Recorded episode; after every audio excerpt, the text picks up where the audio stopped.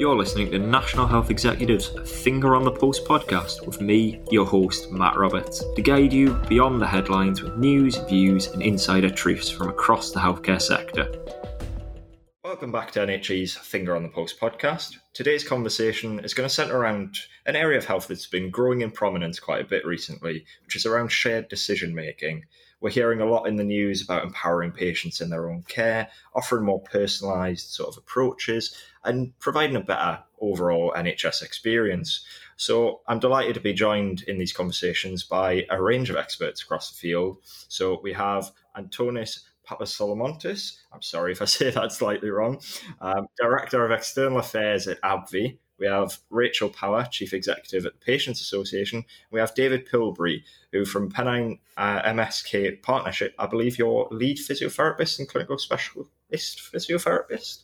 Uh, that's right, yeah. So I work in rheumatology, so I'm a, a practicing clinician. Amazing. And I suppose we'll, for the benefit of our audience who may not be fully aware of what each of you do, we'll give each of you a chance to sort of really explain what it is you do and a little bit about how that links into what we're talking about today. So I suppose we'll start first with you, Antonis. Yeah, absolutely. Thanks very much. So yes, no, you, you pronounced my name perfectly well, so that was very good. Uh, I'm Antonis Papasolomontos, I'm Director of External Affairs at AbbVie. Uh, for those that don't know, AbbVie is a uh, global biopharmaceutical company. So we're involved in um, the development, uh, research and development of, of innovative medicines, uh, which we hope will uh, improve healthcare and patient outcomes. We operate in a, a, range of different areas, so things like rheumatology, rheumatoid arthritis, um, gastroenterology, and dermatology. We also engage in areas like Parkinson's, chronic migraine, cancers such as chronic lymphocytic leukemia. So, quite a broad um, portfolio, quite a broad area of healthcare that we uh, seek to make a difference in. And I guess to answer your question about how we tie into shared decision making, um, you know, we're really committed to working with um, the healthcare system, with healthcare teams, uh, clinicians, with patient organizations and patients to um, ensure that the aim of in, uh, ensuring patients are involved in the decisions that they make about their care um, are front and center of the of the NHS and the care that they receive. So we're really committed and passionate about how uh, individuals are informed about their service and treatment choices uh, and how we can support them in um, getting a decision around their care that they're comfortable with and that they feel they have ownership of. Amazing. And sort of jumping into those patient sort of focused organisations, obviously, Rachel, um, as Chief Executive of the Patients Association, um, I don't know if you want to go next and explain a little bit about your role and how that fits in. Great, yeah, delighted to. Um, thanks very much for the invitation to join us. So, the Patient Association is um, UK national charity, and our, our very mission is about giving effect effect to the patient's voice, uh, to improve patient experience, and to support people to engage fully in their own care. Which is probably why I'm, why I'm here because we're very passionate about shared and supportive um, decision making. So we've been around for about sixty years, supporting patients um, through the core values that we work with, which is about collaboration, inclusiveness, and empowerment. Um, we're non-disease, non-condition specific, and the one of the other differences about us is that we have patients as our members. We are a membership organisation, so in the last year, we had contact with over 8,000 patients through a range of different work through our helpline, which is available 9.30 to 5 every day to, for patients to help them to signpost and, and offer advice on accessing services. But also we um, have a range of information, including shared decision making on our website. But we also listen to the views of patients every day through running focus groups, surveys, um, individual interviews so that we can work very closely with NHS E&I and try and ensure that the patient's voice is heard. Brilliant. And I suppose that fits in also, um, especially the sort of working closely with the NHS. With um, David, obviously, the last one we're coming to, but by no means the least, you're offering sort of a clinician's view here into it, aren't you? So I don't know if you want to explain as well. Yeah, so I, have got a couple of roles really. I'm a, practicing clinician, so the majority of my week is spent with patients, and I work in rheumatology predominantly, although I cover musculoskeletal services as well. Um, I've got a role with versus arthritis uh, as one of the MSK champions, and one of my projects was around involving patients in, in planning of services. And uh, I've got an associate role with AQUA, which is a, a quality improvement organisation in the northwest of England that works with NHS organisations, and I work in the personalised care and person-centred care programme. So talking on shared decision making and um, our trust uh, and our organisation were involved in a lot of the early trials of option grids and shared decision making. We realised that um, our main mission statement with our patients was to have the patient at the centre and involved in care along every step. Um, and establishing that culture in our practice every day um, was really encouraging and really helped us progress our service really quickly. Um, it's far easier in some fields than others, but we used some of the learning that we got from uh, the areas of the option grid research and sort of transpose that onto other areas of our practice. And by going out with AQUA to other organisations across the northwest, it means I can go out and pick up tips and ideas and find areas that are working really well and bring them back to our organisation as well. So there's a there's a, a good advantage to that. The other, the last part of my role was um, the NHS went out uh, to tender a little while ago on commissioning decision support tools um, across a range of common conditions, uh, health conditions. So I was part of the versus arthritis team that designed uh, some new tools on knee pain, hip pain, back pain, and shoulder pain, which are due for publishing. Uh, that I believe have just got NICE approval in the past couple of days and will come out in the early part of next year. And we used patients very heavily in the development of those tools because it was really important that we weren't addressing our concerns, but we're addressing the patient's concerns first and foremost.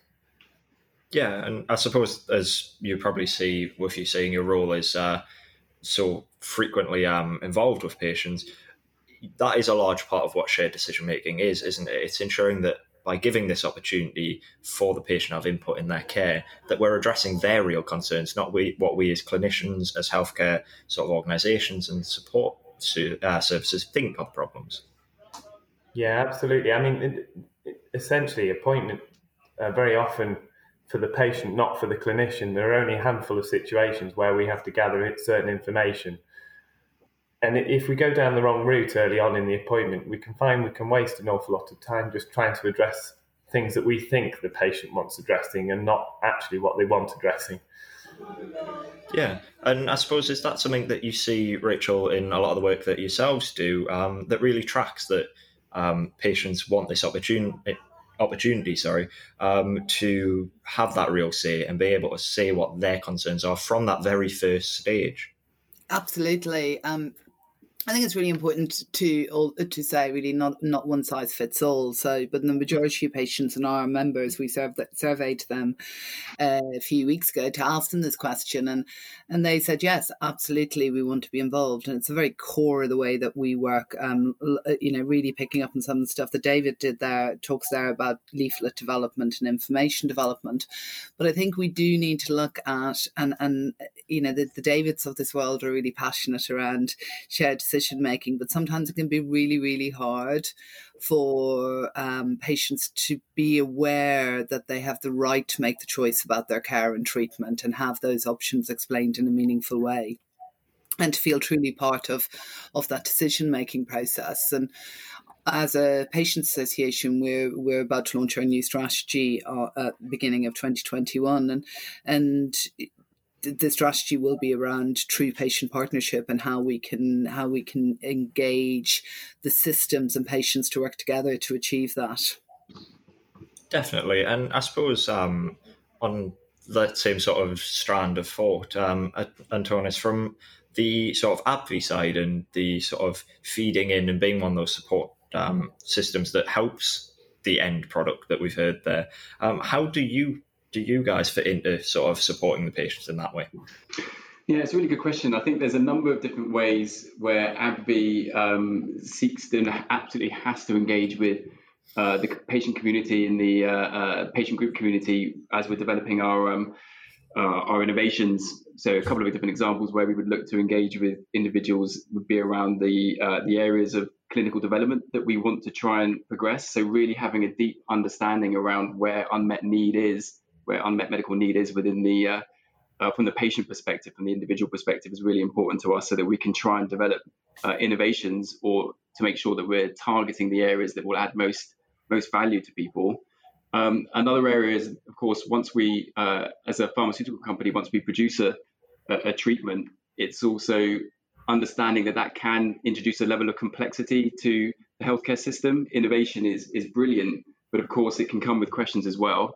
It can it can increase the number of choices that are put in front of healthcare teams and put in front of patients.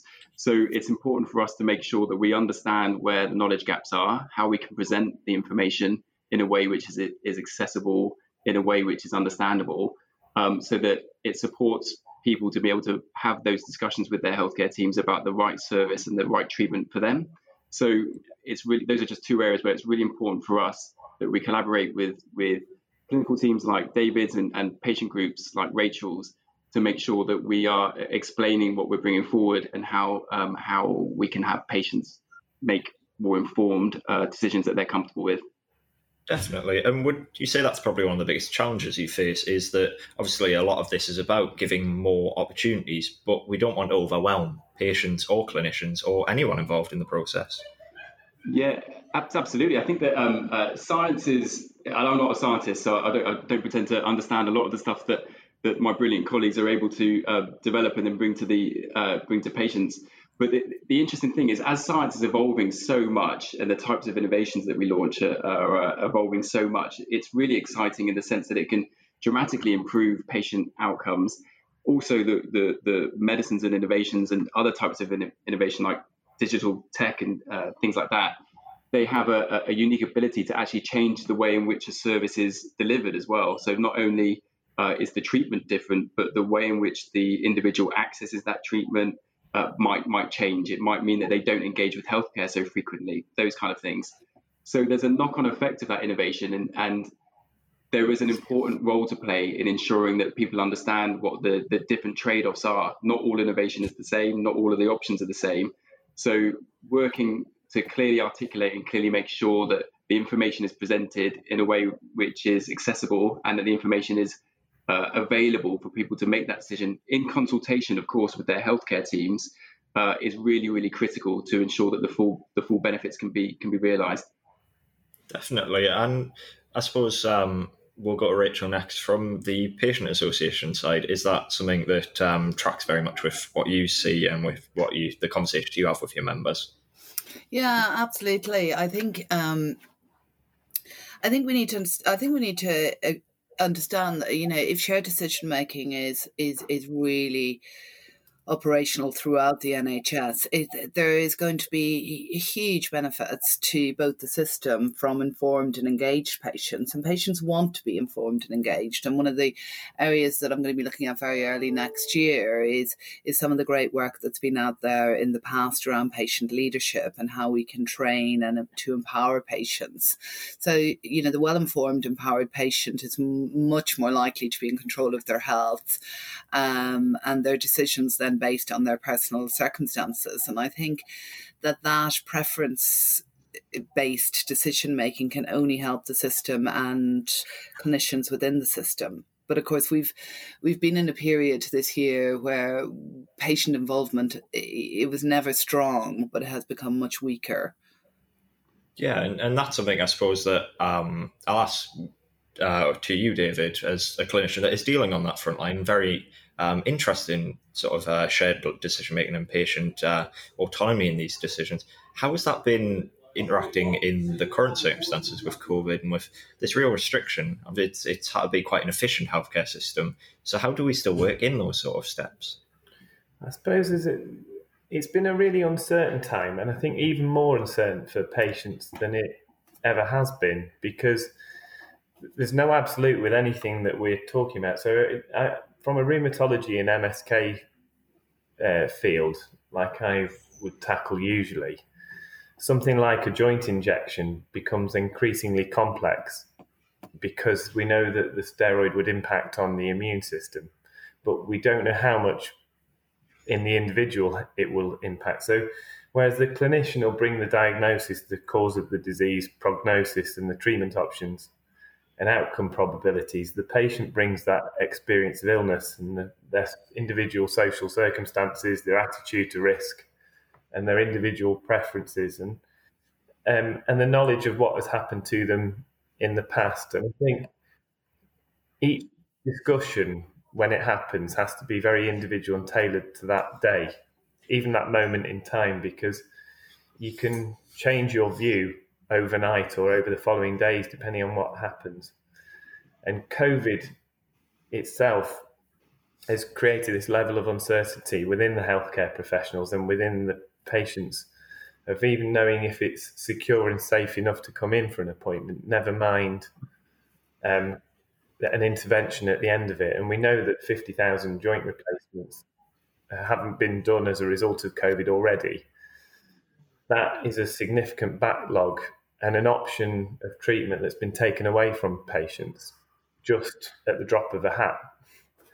Um, second to that, the things that we would consider as steps before something as drastic as a joint replacement, they've also been impacted on COVID. So it, it, the discussion has to be as honest as it can be of relaying the fact that we know that there are risks involved in the treatment but also conveying the fact that we don't know what those true risks are to an individual. Um, yeah, it makes I, it a real challenge. Yeah, no, I, I can certainly imagine. Um, and I suppose there, there, was a really interesting stat I read, um, sort of kind of related to that recently. That I think it was forty three percent of working age adults in England didn't understand necessarily or didn't have a full grasp of the health information they were being given, and that rose even higher with numerical aspects.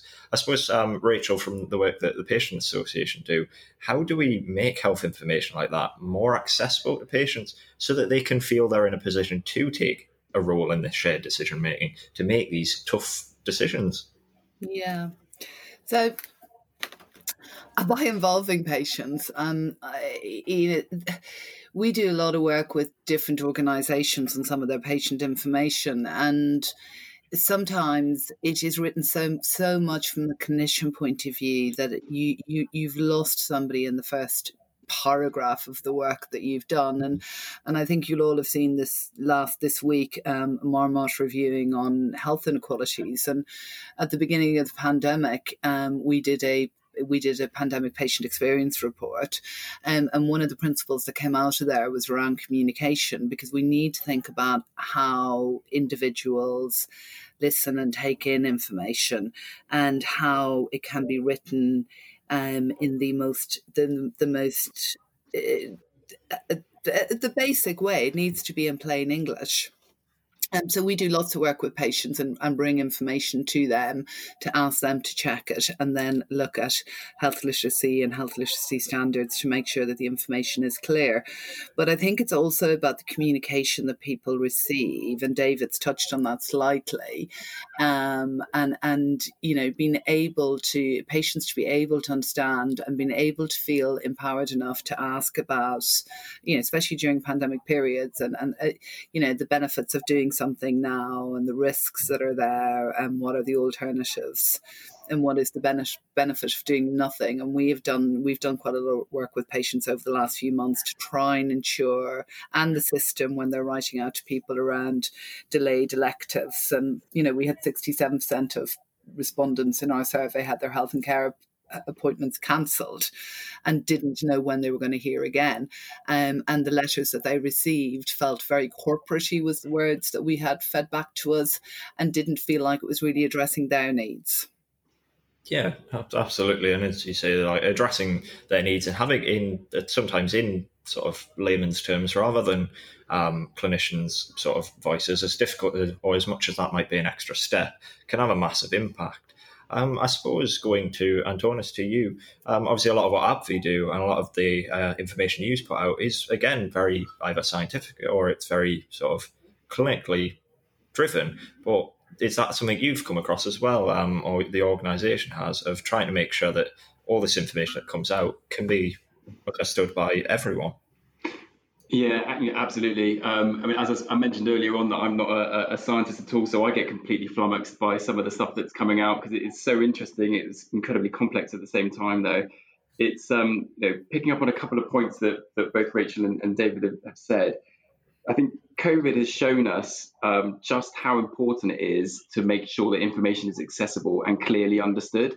Um, I, I like what Rachel was just saying there. We can have a tendency sometimes to put it into a corporate speaking that's uh, something that we need to avoid doing. We need to make sure that there isn't ambiguity there. And COVID's highlighted that where there is ambiguity, uh, whether it means that people think they can't access the healthcare that they can, or, or, or whatever it might be, can lead to some quite severe health outcomes.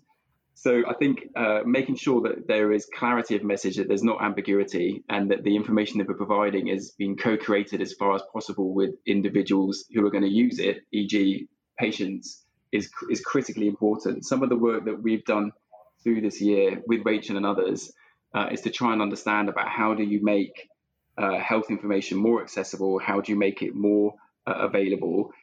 And the discussions that we've had with the various different groups has definitely shown that um, it is uh, critical. It needs to be a part of understanding the health needs of populations.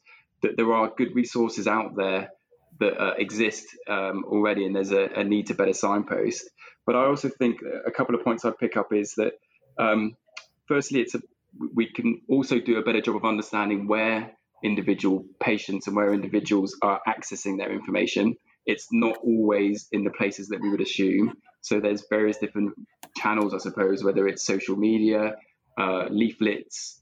Uh, it's going to work for uh, different things are going to work for different people, and we need to we need to understand where people are accessing information to be ensuring that the uh, the information is in the right place, and also where in the NHS we might be able to add some some value. So, for example, um, one of the areas that I uh, that I have some experience in is in, in hepatitis C, for example, and we understood through engaging with patients and patient organisations and the healthcare teams that the pharmacist was going to play a very important part in uh, ensuring that information got to individuals who who may be at risk uh, of contracting hepatitis C or who had it. So understanding the places in which people engaged uh, was really important in making sure that the information uh, was was getting to them. So ultimately, all all this was meant to ensure that that patients could to get more information to be able to make that shared decision uh, that we want to see with their with their clinical teams. And then the final point I'd say is just picking up what David said around um, patient choices can change day to day it's also understanding that it's not a one time thing. Shared decision making doesn't happen once at the beginning of a patient journey and then stop. It can it can vary all the time depending on where the individual is on their uh, treatment or uh, on their patient pathway, for example, to use that phrase. And it can change over 24 hours, as David said. So understanding how you ingrain it in uh, that culture of shared decision making in every interaction is really important as well. Definitely. And I suppose just sticking with AbbVie um, briefly. Um, you recently sort of produced a report um, that was based partly around sort of policy discussions you've been involved in, um, and that made many recommendations. And obviously, we've talked about the importance of all this information being able to be picked up by the patient, but being able to be picked up by sort of key decision makers who set out guidance and recommendation to be able to have shared decision making become part of the culture throughout everything we do that's a huge um, aspect of this as well, isn't it? Yeah, absolutely, absolutely. And I think that um, uh, it's it's really there's a lot of really good work going on at, uh, I guess, a national uh, policymaking level around around shared decision making. Uh, I know that NICE, for example, have a consultation out uh, or is due to come out uh, and close in the new year around their shared decision making guideline. That would be a critical important um, milestone in this debate organizations like Rachel's have been involved in this for a long time. Uh, and the work that we've done is really our contribution to trying to understand what the key enablers and barriers are. Uh, from a, from a, I guess, a national policymaker perspective, I think it's well understood uh, that shared decision making needs to be uh, a fundamental principle of healthcare delivery. And to pick up a point that Rachel said, actually it's it's not only good for the individual, although of course that is number one, but it's also good for the system. If you can engage uh, individuals in the delivery of their care uh, and and bridge that gap uh, to make it more around personalized care, so the individual is more brought in to the the care plan that they have.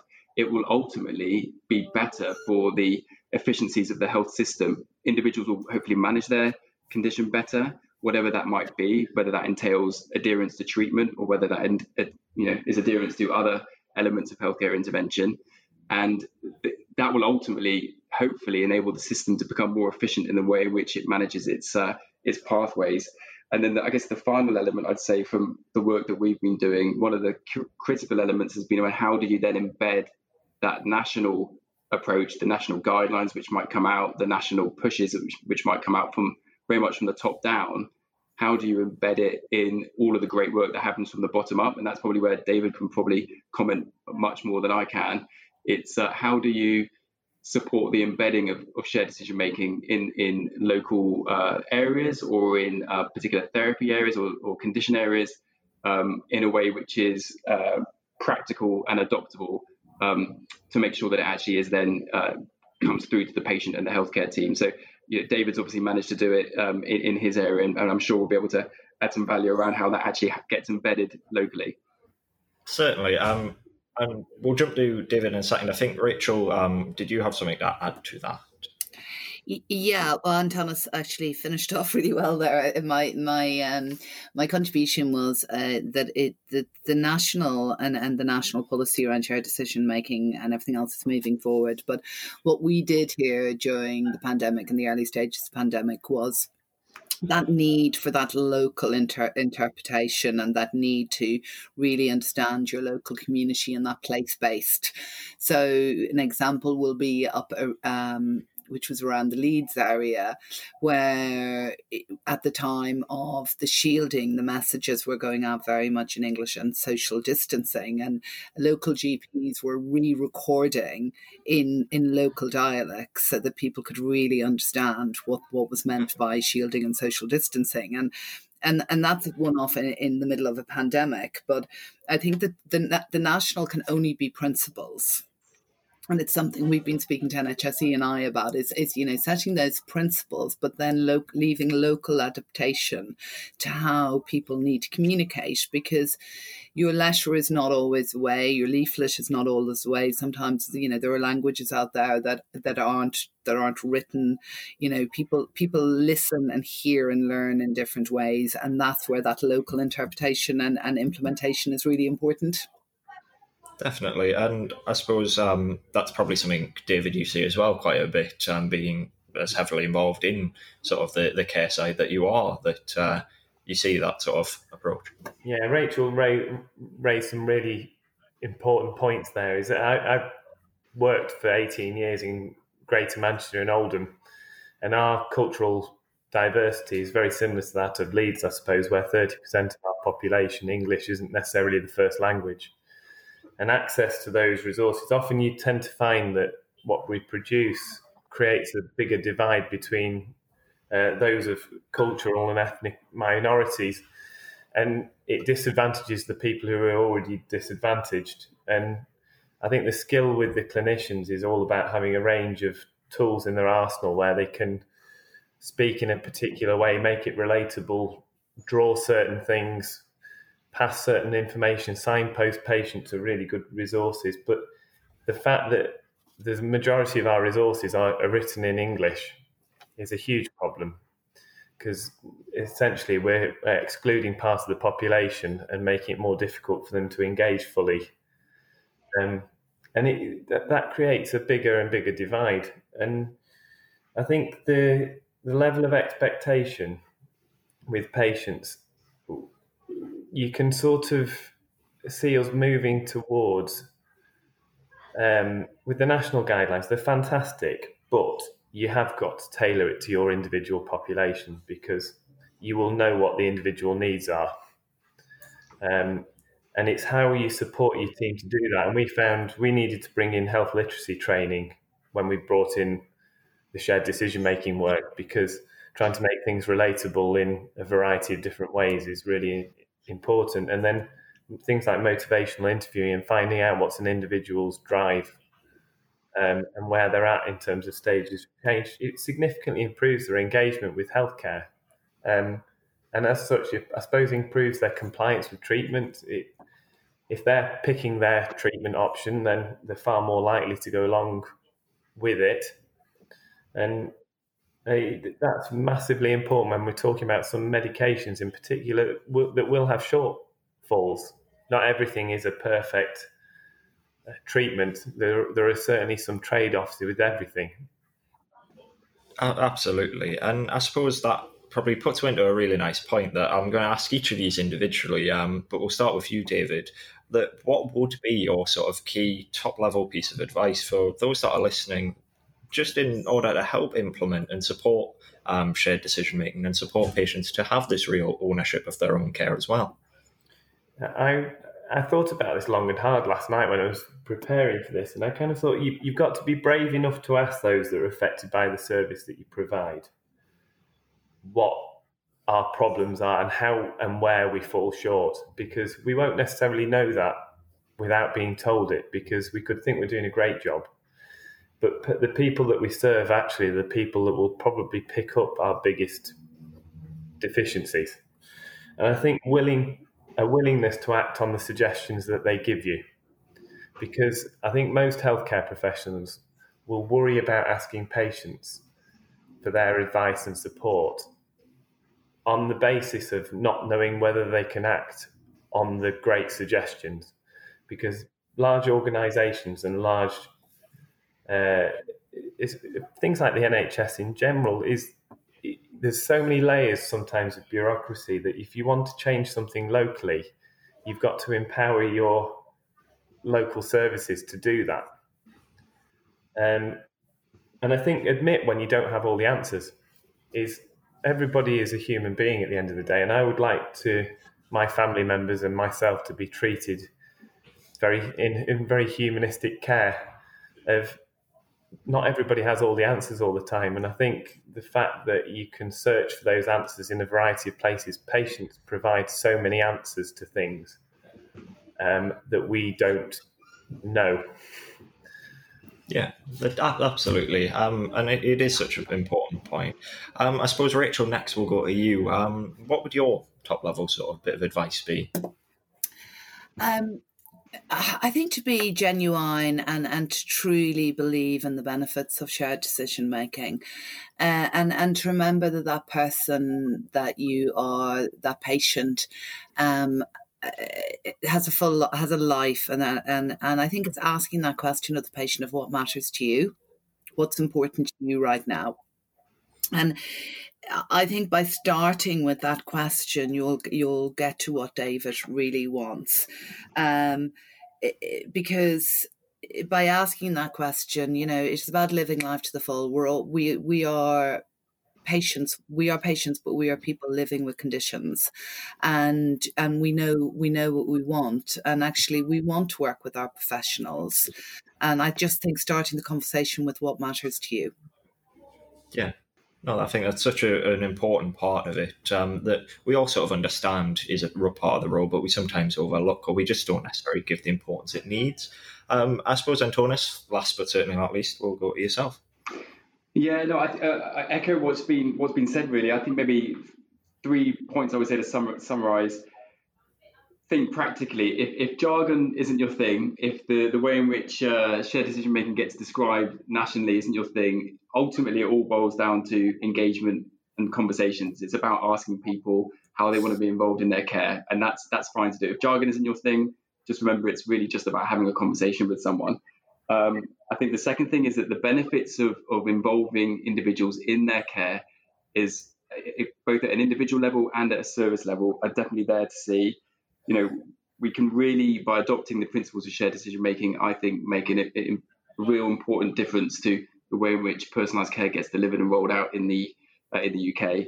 And the final thing I'd say is that people want to know and work through their healthcare. They want to understand what the problem is or may be and have uh, an informed way of, of coming to a conclusion with their healthcare team about the best way forward. The worst thing that we can do is make assumptions on behalf of individuals because assumptions can lead us to negative consequences. So I, would agree with Rachel, just starting a conversation about what, what matters to you is probably the best way of taking forward a, a conversation on shared decision making. Absolutely. And it is sort of that is what it comes down to. And it's been sort of really interesting and really insightful to hear. Obviously, all three of yourselves um, have very different roles within health. And yet, as we keep saying, all of the conversations we're having, they echo each other because that is what shared decision making is. It's about the shared view across the board.